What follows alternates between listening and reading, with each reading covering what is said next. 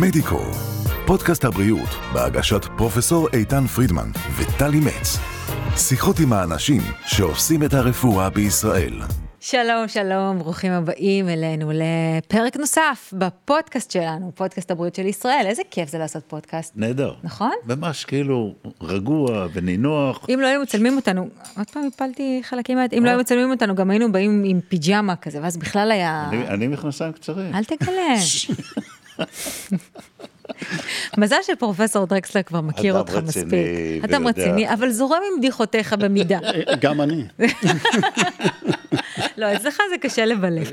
טוב, רגע, בוא נציג, בוא נציג את, ה, את המרואיין שלנו. פה זה פרופסור מיכאל דרקסלר, הוא מנהל המחלקה האורתופדית והמערך להחלפות מפרקים באסותא אשדוד. שלום, מה נשמע? מרואיין ותיק שלנו. לגמרי. כן, ואהוב עלינו גם, מה, לא לפרגן? לגמרי. לא מסתירים את האמת. זה לא... זו האמת, מה? זה לא רק שהוא מרואיין משובח, הוא גם יודע על מה הוא מדבר. שזה די אומר שהוא מרואיין משובח, לא? אבל הוא גם אדם משובח, זה מעבר. תראי, גרמנו לו אה, אני להסמיק. גרמנו לו להסמיק. לא רואים טוב שזה בתאורה. ברדיו. טוב, אנחנו מדברים על החלפות מפרקים רובוטיות בעידן החדש, ויש הרבה מה להגיד, כי קודם, לפני כמה אייטמים דיברנו על אה, החידושים הטכנולוגיים בעולם הרפואה האסתטית, ושם אמרנו, זה אחד התחומים שהכי הרבה מתפתחים, ויש באמת כל אה, חדשות לבקרים חידושים והמצאות בתחום. גם בתחום הזה של החלפות מפרקים, יש באמת המון המון חידושים. ובכל פעם שיוצא לנו להיפגש איתך, אתה, אתה באמת מספר לנו בשבחו של העידן החדש נכון. שבתחום הזה. אז בוא תעשה לנו סדר, למי שלא צפה ולא ראה ולא שמע אותך עד עכשיו.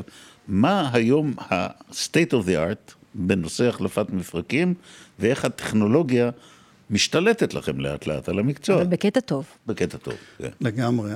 החלפות המפרקים זה תחום בעצם שהתפתח מאוד בסוף המאה ה-20, שנות ה-70 של המאה ה-20, זה התחיל בעצם ההחלפות מפרקים שאנחנו מכירים היום. עד אז היו משתלים וקונספטים שלא החזיקו הרבה זמן, כל מיני סוגים של משתלים משנהב, אה, אה, זכוכית, אה, סילוק, לא סיליקון, פלסטיק, כל מיני דברים שאחר כך היו צריכים להוציא אותם כי הם נכשלו.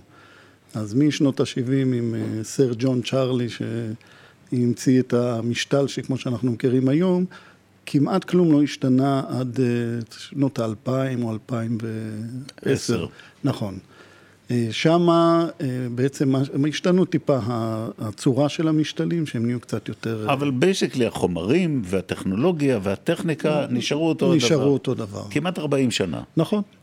ובשנות ה... תחילת 2010, 2011 נכנסו כמה דברים. אחד זה העניין הזה של השיקום המהיר, שכל התפיסה השתנתה בעצם של המיניתוחים של... זה, זה, זה באמת אחת המהפכות הגדולות ביותר נכון. למי שלא מכיר כן, את זה. לגמרי. היינו, אתם, האורתופדים, הייתם משכיבים את החולה שלכם, אל. תזוז בשום פנים ואופן, עשרה ימים, שבועיים, כאילו היה... עזוב, ולחזור ל- לחיים הרגילים שלך אחרי ניתוח כזה, זה באמת לגמרי. מסע חיים. היה נורא. היה. היה, נכון, כמעט כמו שהיה פעם אירוע לבבי, אז כן. היו שוכבים שישה שבועות. שישה שבועות. אתה יכול ללכת בבקשה. אז זה אותו דבר האורתופדיה, היית בא עם אה, מזוודה גדולה, עושה החלפת מפרק, שבועיים במחלקה עם כל מיני צינורות שיוצאים מה, מהברך, אחרי זה הולך לשיקום עוד, אה, חודש, חודש וחצי, חודשיים, ואחרי זה חוזר הביתה. לפיזיותרפיה בבית. בדיוק, כן. ממשיך את זה שם. היום, וה- שעתיים אחרי ניתוח, נכון. מטופל מתהלך לו כבר. היום הכל שונה, זה כמו אדם קדמון והחללית בראשית שלנו. זה ש- מטורף. מהרדמות של חצי גוף, עם בלוקים מקומיים, שאחרי איך שפג ההרדמה אתה כבר מקים ומוליך, עם אה, חומרים שאתה נותן כדי שלא יהיה דימום בניתוח, אז אתה לא צריך להשתמש בחסמי עורקים גדולים, כל מיני דברים שמשפיעים מאוד על ה... על אחרי הניתוח, בעצם על ההתאוששות. ומה בזמן הניתוח עצמו, מה השתנה ב-2010, אז 2011? חלק מהשיקום המהיר הזה, זה היה אה, אחד השימוש בהקסקפרון של אה, חומר שהוא אה, עוצר דימום, הוא חלק משרשרת הקרישה והוא עוצר דימום, אז זה מייתר את השימוש בחסם עורקים בניתוחי ברך, ככה אתה עושה ניתוח בלי להשתמש, בלי לעשות עצירה של הדם למשך שעה וחצי, שעתיים. אה, הזרקות לתוך הפרק של חומרים אה, מאלחשים, שאחר כך לא כואב. אז יש לך 12-24 שעות של כמעט ללא כאב, שאתה יכול כבר להקים את המטופל, ואז מבחינת המוח, הוא בעצם מתמודד עם משהו אחר, לא הוא קם והוא קם לטראומה, הוא בעצם קם, מוליך, מוליך אותו, המוח מבין שהכל בסדר, ומשם זה התאוששות אחרת לגמרי.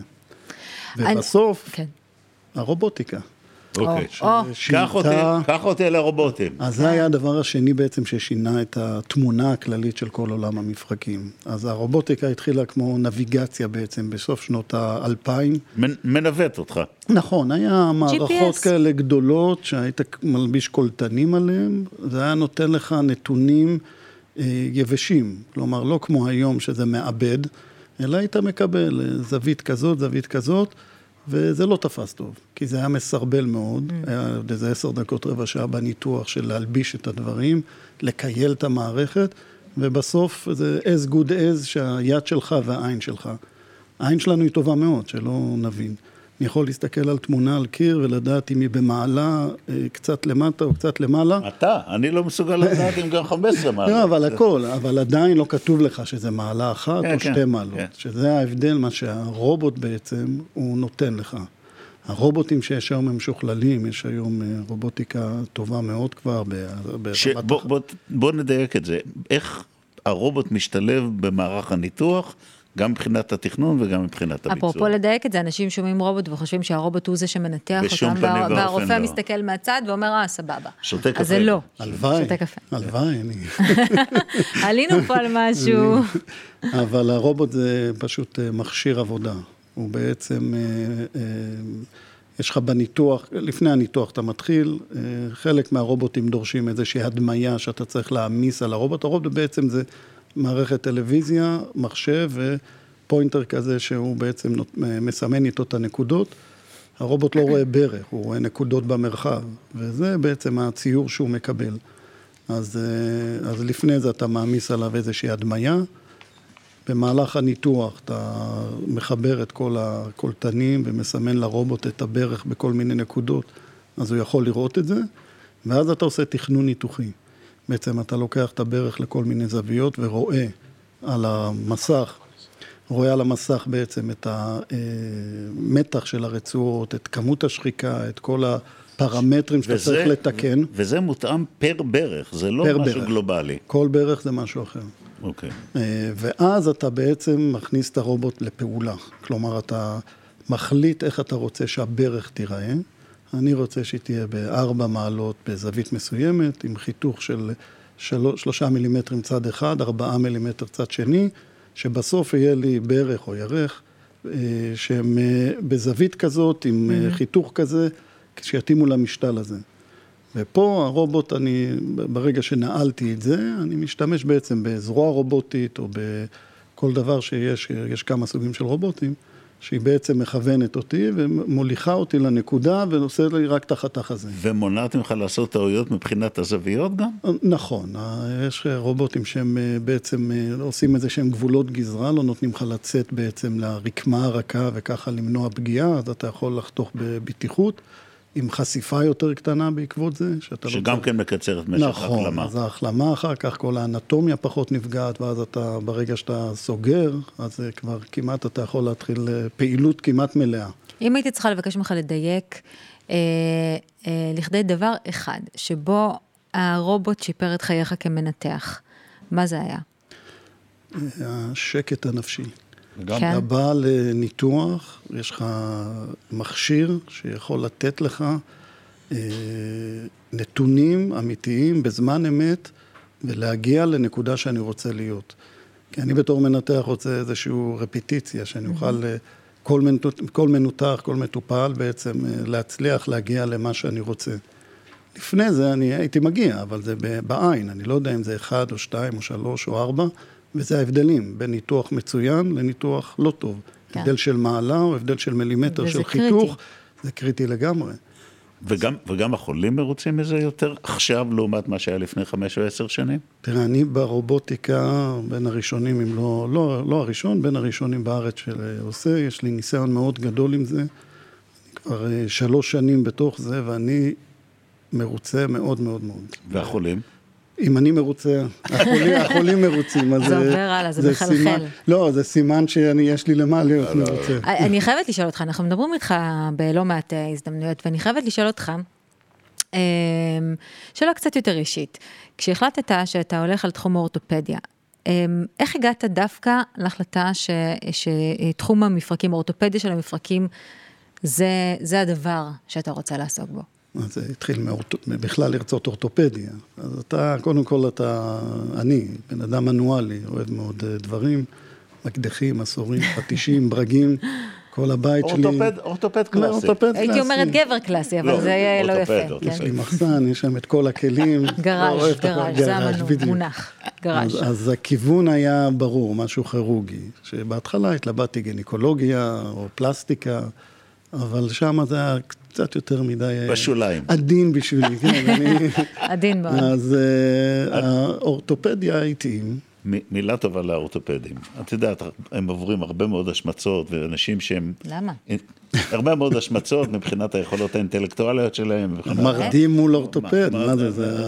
אה, באמת? לא, אני לא- לא- לא מכירה, I'm not familiar לא, with. אה, השיח הפנים... אה, מאמרים נכתבו.